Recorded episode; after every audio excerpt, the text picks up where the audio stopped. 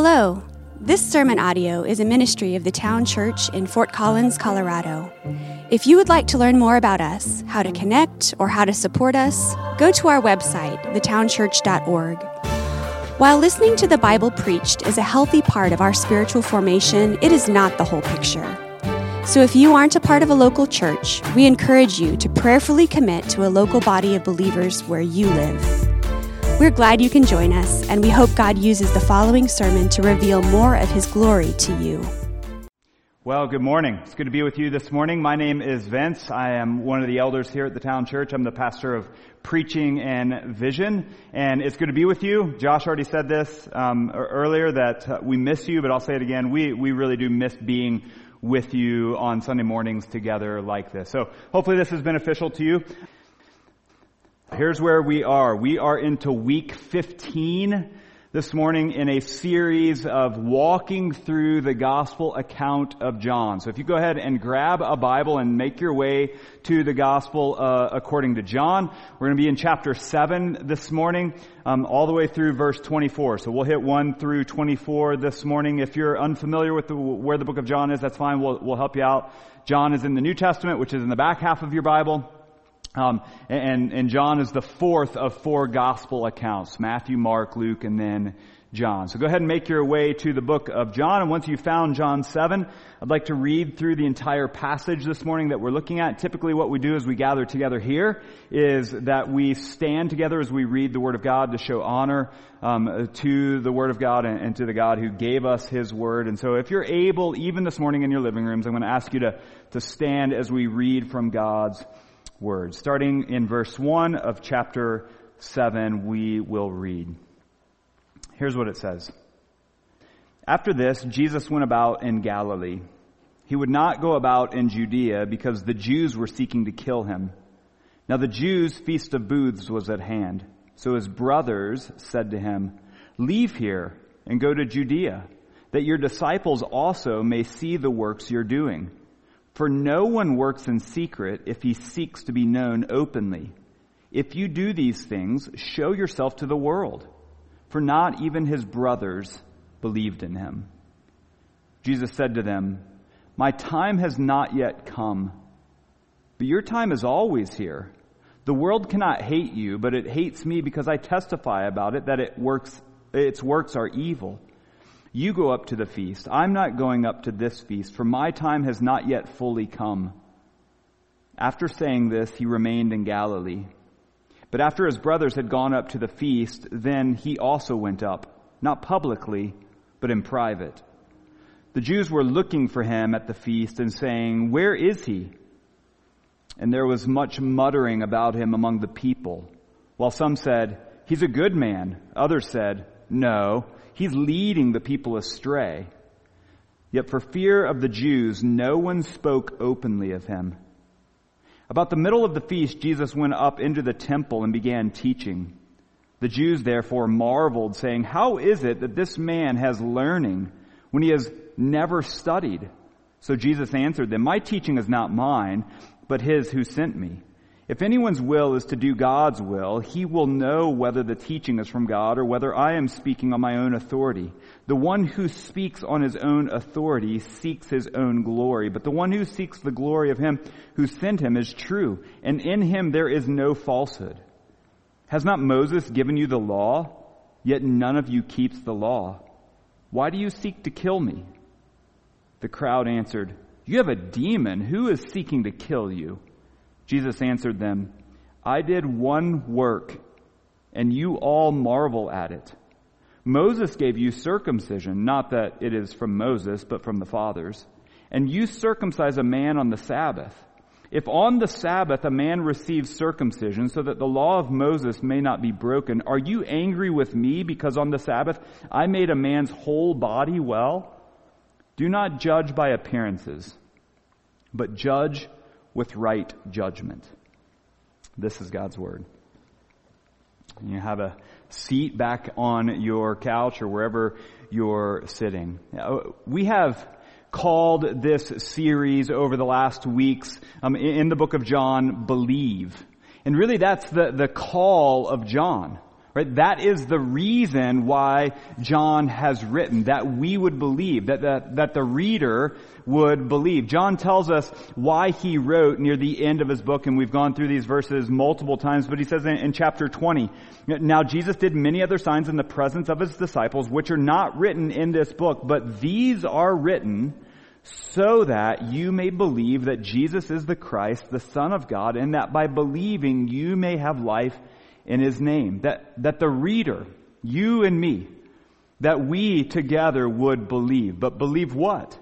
That, that Jesus is the Christ, that he's the Messiah, that he's the sent one. And, and, in believing, the reader, you and I, would have life in his name. And Jesus, and John ties all that to what? What does he tie all that to? He ties all that to the fact that, that Jesus did many signs, that he showed himself to be the Christ, that he showed himself to be the, the Son of God, that, that he proves his power and authority by what he has done so that we would believe and not just believe that he can do some pretty neat things. That's not why he came, but to believe that he is the Christ, that he's the Messiah, that he's the sent one, and that, the, that he's the, the Son of God, that, that he is God. And John also pretty quickly then shows the conflict. That, that just like there is belief, there's also unbelief. That, that some will believe and some will not believe.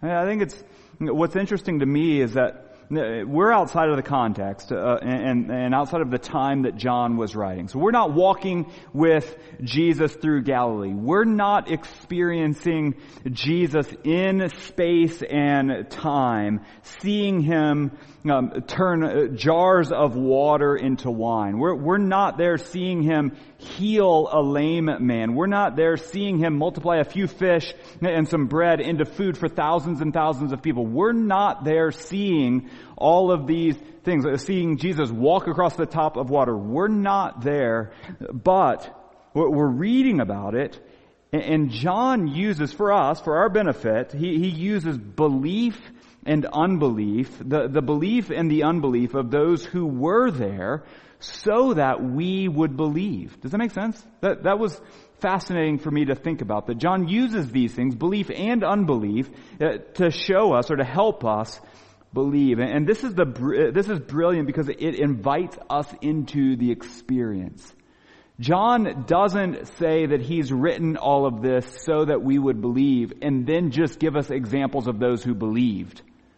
He, he says he's written all of, the, all of this so that we would believe, and he gives us examples of those who believe, and those who struggle to believe, and, and those who don't believe. This is the, the, the, call of John. This is the point of why he has written the, the book, that some would believe and some aren't, and he's written so that we, the reader, would believe. There's a story in the gospel account of Mark that, that Kirsten, my, my, wife and I, um, have held on to for a number of years. That has been so helpful for us. As many of you know, we have a, a son who has a seizure disorder, and now for uh, 10 years we've wrestled really in and out of belief. Um, a struggle to believe, sometimes um, unbelief that Jesus is able and capable and willing to bring healing or even to help and, and just in, in full transparency there at times we've wrestled to believe in the goodness of God with this issue. We've wrestled with that. And in Mark 9, there's a story of a dad who brings his son to Jesus for healing because his, his son has had seizures since childhood, we're told. And, and Jesus speaks to the dad about what? About healing? That's not what he speaks to the dad about. He speaks to the dad about belief.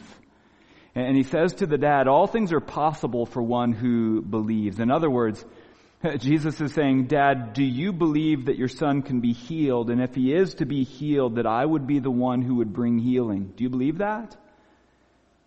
And we're told in Mark 9 that the dad cries out. And there's some manuscripts that say he cries out with tears. He cries out this, I believe, help my unbelief. There's this tension in life of belief and unbelief.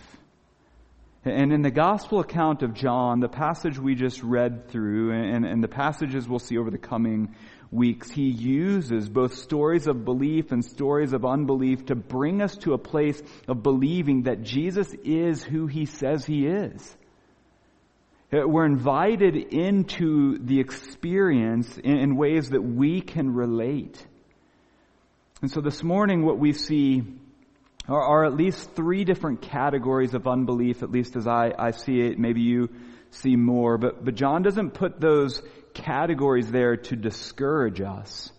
He, he doesn't put those there, uh, these categories of unbelief there at, as an option, right? Hey, if you don't want to believe, here are a few options. Here are ways uh, that you don't, don't have to believe. No, John shows us a few categories of unbelief, I think, so that we can relate and be drawn in to believe all the more. And, and, I think also so that we would cry out, maybe even in tears, that we would cry out, I believe, help my unbelief.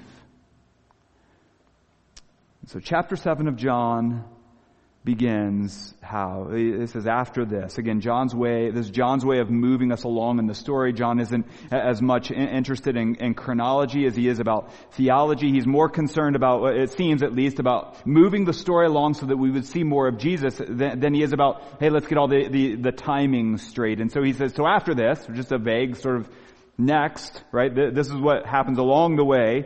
Jesus is going from place to place, we're told, in Galilee. Now, Galilee is this region west of the Sea of Galilee and north of Judea, the region of Judea, where Jerusalem, the Jewish capital city is. And John tells us that Jesus would not travel into Judea because the Jewish leaders there were seeking to kill him. And so John gives us the context of what's going on in verse 2 to set the stage. He says it's during the time when the Jews were celebrating the Feast of Booths or uh, the Feast of Tabernacles. This was a, a traditional Jewish festival where the people would uh, construct temporary booths uh, or leafy shacks, tents, and they would live in them uh, for a time as a way to remember, as a way to celebrate God's provision for them as they were released from slavery in Egypt. This was a, a meaningful celebration for, for generations of God's people, of God's presence with them. Uh, that he came down to be present with them in a tabernacle in the wilderness. And so that, that's the, the context there, a significant celebration of the Jewish people in Jerusalem, this capital city, which is in Judea, south of Galilee. And so in verse 3, we're told that his brothers came to Jesus with some instruction. Brothers, right? Jesus' brothers, right? His own family came to him with, with some instruction, with some prodding. Now, uh, remember this if, uh, if you're thinking, brothers, how's this work out? Remember this, just because, uh, uh, just because Jesus was conceived by the Holy Spirit and, and, implanted into Mary before she and Joseph were married and, and, and had relations, um, that doesn't mean that Mary and Joseph didn't have other children. Right? That, that didn't mean they didn't have other, other children. In fact, the gospel account of Matthew chapter 13 verse 55, you can look at it some other time, we're, we're told that he had at least four brothers. James, Joseph, Simon, and Judas. Right? And, and, and had some sisters as well. So, in the gospel account of John, we're told that Jesus' um, younger brothers, had to be younger brothers, come up and say to him in verse 3, hey, let's get out of here and go down to Judea. Now, Put this all in the context of what we've walked through over the last couple weeks and, and catch what is happening here. It seems as if his brothers had probably been around him over the last several days. During these days when many of Jesus' disciples, Jesus' learners that we talked about last week, take off and leave Jesus. They're out right? That that that that uh, scene that we talked about last week, where where some of them take off, and Jesus turns to Peter and, and he says, "Do you want to go too?" And Peter responds, "Where else would we go? Where else would we go, Jesus?" It seems as if it, these brothers were there to see this happen, or at least had heard about it and had now caught back up with Jesus. And, and, they say to Jesus, let's go to Judea and let's catch some of these disciples who are there, these learners who took off. Who abandoned you. Let, us find them. And, and, and, if you would do some of the works that you, you have done in the past, maybe they would come back. I think that's the, the setting here. That's the context. That Jesus' brothers are, are trying to, to get him to do some things to win back his followers. They say, Jesus, if you want to be widely known, you've got to market yourself to the watching world. You've got to keep these things up. Now just pause for a second here and get, get in the context of, of who we're talking about. Jesus is one of at least five brothers.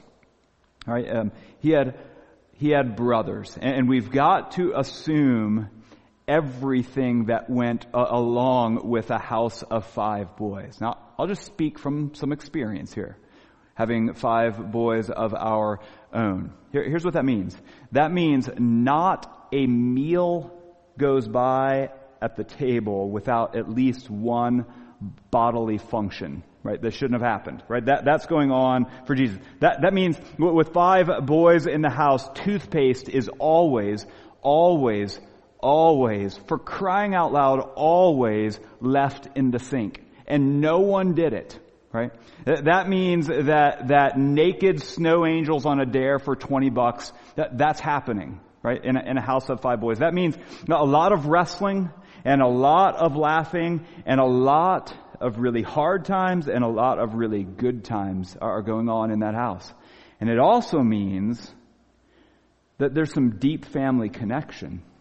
It also means that there are some family dynamics going on.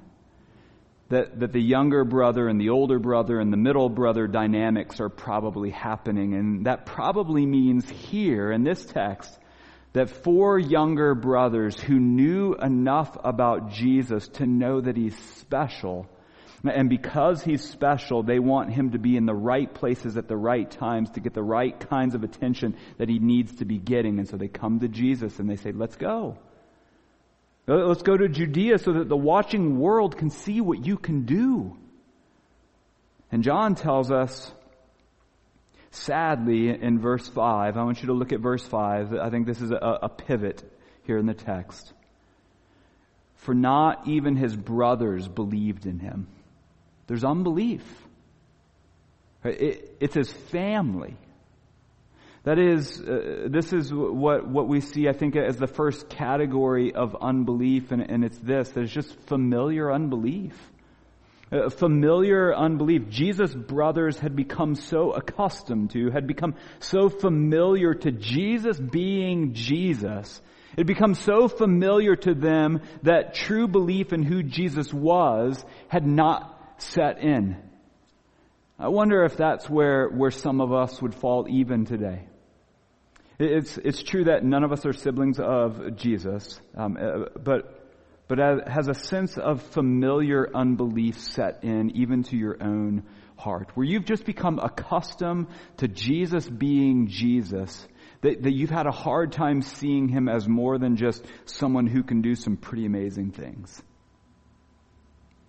Maybe a, a bit different than his own brothers, but still in the same category of, of familiar unbelief. You've just always been taught about Jesus. You just grew up hearing about Jesus. He's always been a part of the conversation in your house. He's always been a part of the conversation uh, around family times. You've always been a part of a church as long as you can remember. You can't even um, really now even imagine what life would be like without Jesus being in there somewhere. Like, like turkey at Thanksgiving, right? Or uh, like camping in the summer. Or like pumpkin spice lattes 10 months of the year. Right? Or, or like Saturday morning cartoons. Remember those? Uh, or like um, uh, Sunday, Monday, Thursday, and sometimes Saturday night football, right? Or, or maybe it's like springtime allergies, or Tuesday night, uh, Tuesday night food truck rallies, or birthday cake at, at birthday parties, or champagne toasts at anniversaries, or fireworks at, at Fourth of July. It's just become something that's a normal part of your everyday, familiar life. You can't imagine what life would be like without Jesus in there somewhere. But maybe you're saying, well, how, how is that unbelief? And that, that's a good question. It's unbelief in, in this way. If you've gotten to a place of, of thinking, uh, I've begun to see Jesus as familiar, familiar enough that belief in who Jesus really is, Messiah, Son of God, Savior, King, that that doesn't even cross my mind unless I really stop and, and try to think hard about that. I've, I've wondered over the last eight weeks if God may be stripping us of some of our familiarity so that we would see Jesus for who he is. Uh, belief in Jesus cannot uh, be simply attached to attending a Sunday morning gathering.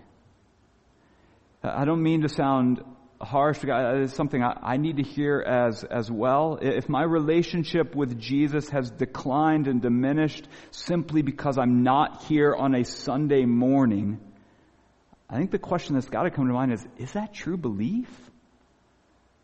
No, are, are we made to be together? Absolutely, right? Are, are we created to be with one another, to be worshiping God together? Absolutely. Yes, yes, yes. But I wonder if God may be showing us relationship with Jesus isn't simply and only tied to, to gathering together on a Sunday morning or, or on and on, whatever that looks like as the familiar rhythm. I wonder how many of us have struggled with familiar unbelief and we haven't even realized it. Jesus says to his brothers in verse 6, It's not my time to go to Jerusalem. Uh, for this feast is the, the, the way you, you, want me to go to this feast and it's not my time to go to this feast. You can, you can always go to that feast. You, you can do that. You can go every year. Right? The, the, way that you've always gone to this feast is the same way that you can go to this feast uh, now. You're a part of this world and, and the crowds of people are not going to hate you, but they will hate me because I'm speaking against its evils. So you, you go on ahead. I'm not going to go to the feast in the same way that you are. I think that's what John is trying to communicate here that, that Jesus is, is getting at. I'm not going up to this feast, the feast that you are talking about. And, and many have said that Jesus is hinting at the fact that his feast is coming. That the true Passover feast where he will be crucified. That, that he's making the point with his brothers that you can go ahead and go to that familiar feast, but the time is coming when a different feast will be celebrated. And, and Jesus is pointing to himself. Isn't that what our familiar unbelief needs as well? So some redirection to the point. The, the, point is Jesus himself, not, not something we've created instead of Jesus. So a question I think for, for us is this. What in your life is pointing you on and on to the truth uh, of Jesus? Encouraging you to see the point. And the point is, is Jesus. Everything is pointing to Jesus. Familiar unbelief doesn't just happen because of familiarity or, or, frequency in your life. It happens with thoughtless, unintentional religion. Have you uh, circled yourself with others who would point you to Jesus intentionally? Point you to, to Jesus. Even in times of quarantine and even in times of isolation, are you pushing into community intentionally with others who are going to say, hey, let's look at Jesus? Are you taking the time to see more of Jesus in Scripture, intentionally looking? Or are you communing with Jesus in prayer intentionally? What in your life right now, just as a way of application, what in your life right now is pointing you to Jesus as the point, not just, uh, yeah, uh, some of this and some of this and, and maybe a side of Jesus. He's there, I don't know. What, what is it that is pointing you intentionally to Jesus? Our unbelief can take uh, another form as well. In verse 10, we, we see Jesus' brothers go on to the feast. We're also told that that Jesus goes to the feast as well, not in the ways that his brothers wanted him to go, not publicly, um, uh, but privately, not making a big deal about it, but, but quietly. And John tells us the Jews were looking for him, and this is not just a group of Jews, right? Uh, but this is John's way of saying the Jewish leaders, the Pharisees and the scribes and the priests and the Sadducees and the, and the top leaders were looking for Jesus. Why? If you remember all the way back to verse 1, they were looking for him. Why? To kill him. And so they were saying, where is he? Where is he? And there was quite a bit of commotion about Jesus, and everybody was talking about Jesus, and his name and his fame had become known uh, among the people who were talking uh, about him. They, they, they didn't really know what they were talking about, uh, but they, uh, they knew they were talking about this Jesus guy. There, there's a lot of commotion. Have you ever been in, in, a situation like that where you step into a conversation and you hear the mention of someone's name and just to be a part of the conversation, to be, be on the in crowd, you're, oh yeah, that guy. Yeah, yeah, yeah. I, I know who you're talking about. And you, you presume you know because you've heard a thing or two and so you jump into the conversation. Uh, for weeks now, uh, Kirsten and I have uh, resisted the Tiger King buzz.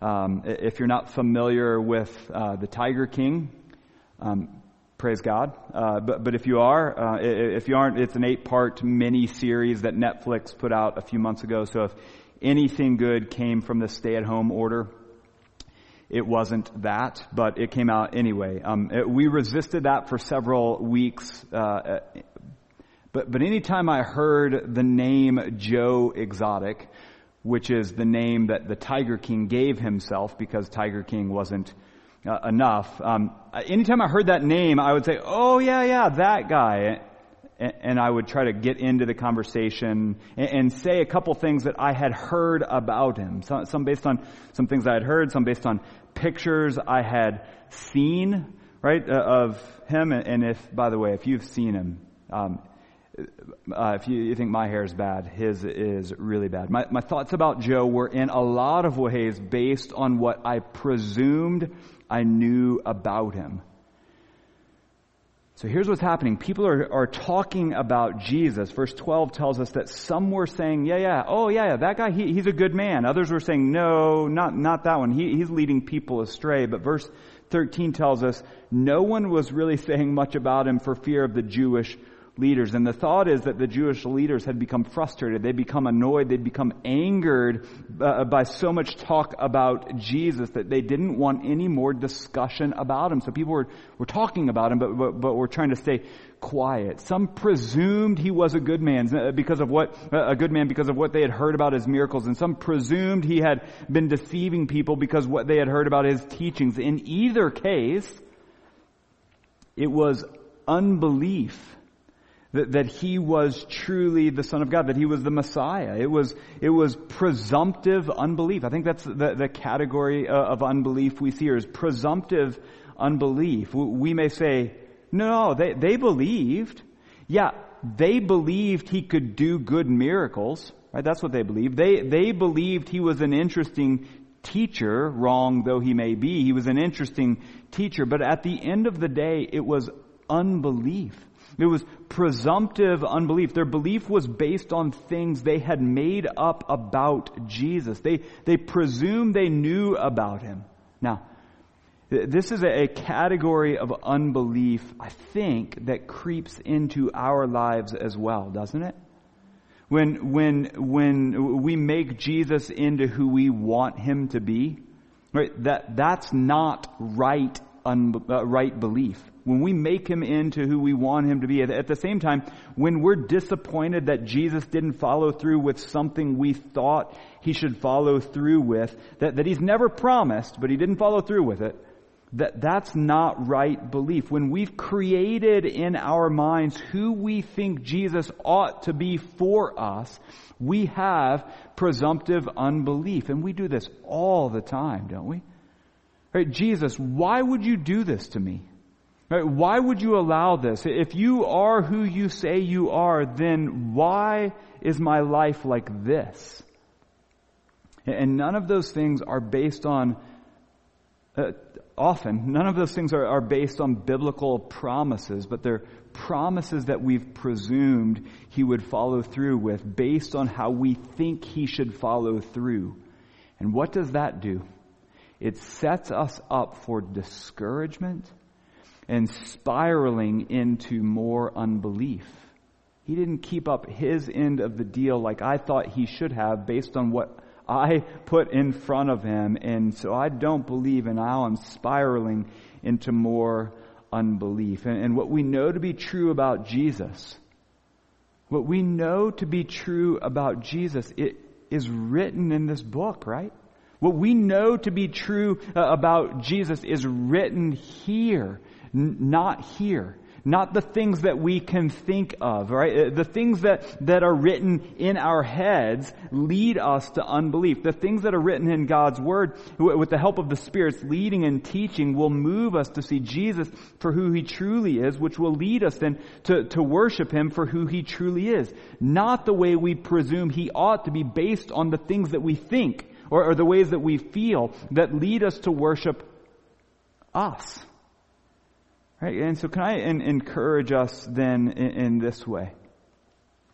Uh, this morning, this is going to sound simple and you're going to be thinking, yep, that's what a pastor of preaching would encourage us to do. But I, I just want to encourage you in, in, this way. If you have not taken some time over these weeks uh, of loneliness and isolation and just time, um, don't watch The Tiger King. Um, that's not my encouragement. My encouragement is pick up your Bible and see who Jesus is.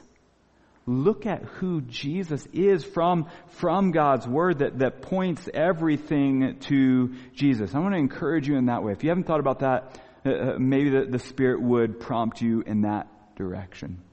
There's presumptive unbelief. Uh, John moves us forward in verse 14 and he says about the middle of the feast is when Jesus goes up to the temple in Jerusalem and he begins teaching. And he must have been a good uh, teacher because uh, the people were amazed. Says they marveled at his teaching. How is this man able to teach like this when he's had no formal training, they say? Jesus responds to them in verse 16 and he says, well, this isn't of me. This teaching isn't uh, of me. This is coming straight from God the Father. And he continues with challenging words in verse 17. He says, if, if you're doing God's will, you'll know this is from God. Or, or if I've made it up on, on my own authority, you'll know the difference. Or, or in other words, if your life is one of obedience to God, you know that what I'm teaching lines up with His authority. If your life is one of obedience to God, you've already been drawn in to believe that that is a life of faith. And he continues, I'm not saying anything new. I'm speaking from my, I'm not speaking from my, my own authority. I'm not looking for the attention or glory that ought to be directed to God at all. Now here's what's happening here as you read through this. Jesus has taught in the temple and the Jewish leaders, they're impressed. They're impressed with his ability to teach because they're students and experts uh, of God's Word. They're experts. Right? They're, they're students and, and experts, and so they know it and they're impressed by his teaching. They know it inside and out. And so what Jesus has taught uh, then, then becomes an intellectual pursuit. And they want to pick it apart. And they want to intellectually sort of pull this thing out and see what, what all is there. But that's not at all tied to a true heart of obedience on their part.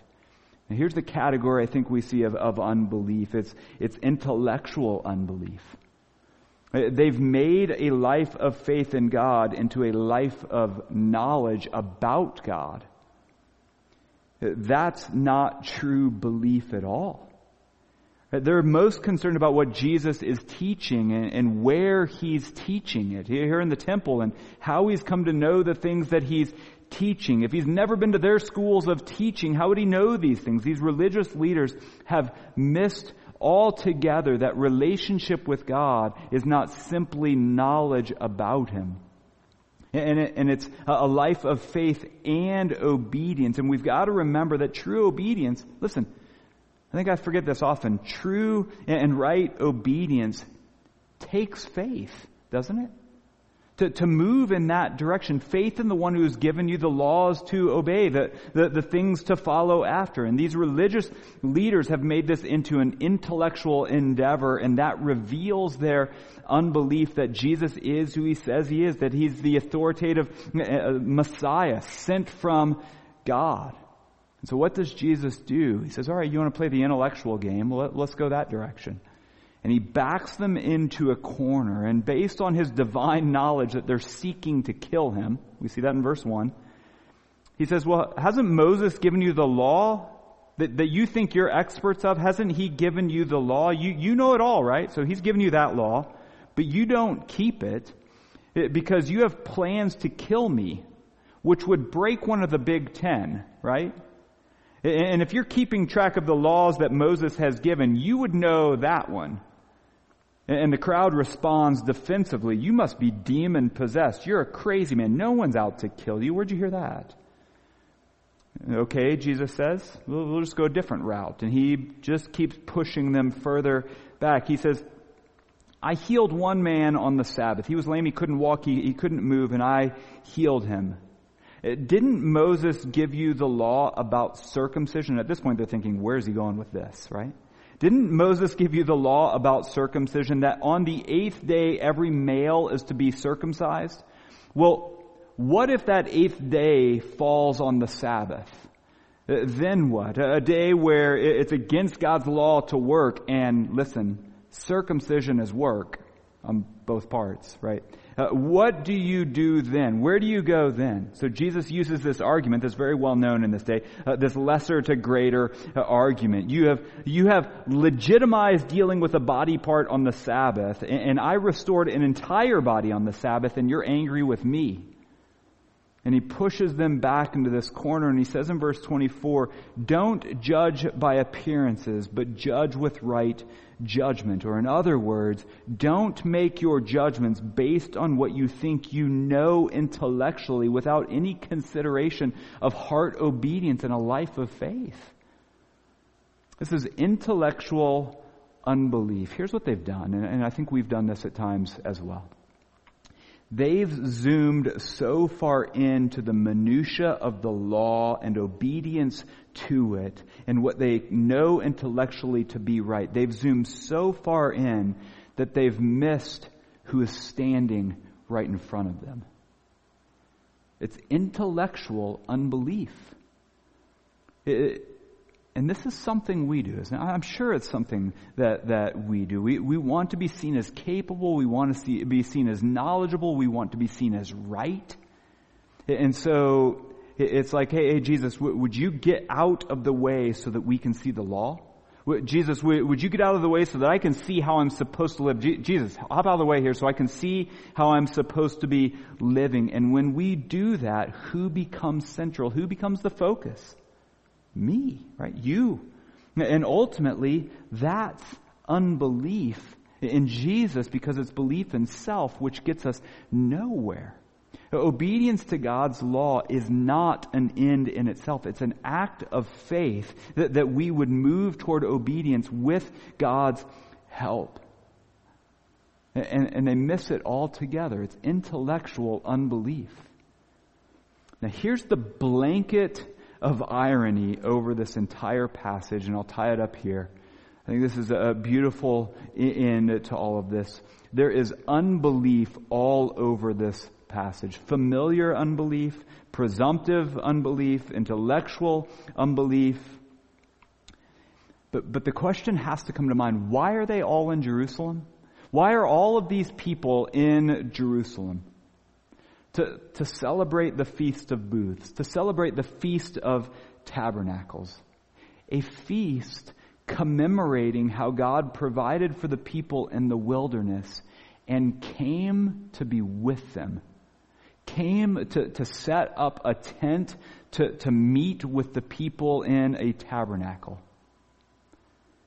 In the very beginning verses of the Gospel of John, if you remember back to chapter 1, you, you remember what's said of Jesus in chapter 1 verse 14, that the Word, Jesus, became flesh and dwelt among us. And we've seen his glory, glory glories of the only Son from the Father, full of grace and truth. The, the word used there for dwelt, dwelt among us, it is actually a word that means tabernacle. So literally, Jesus came, became flesh and tabernacled. He set up his tent among us to show the glory of God.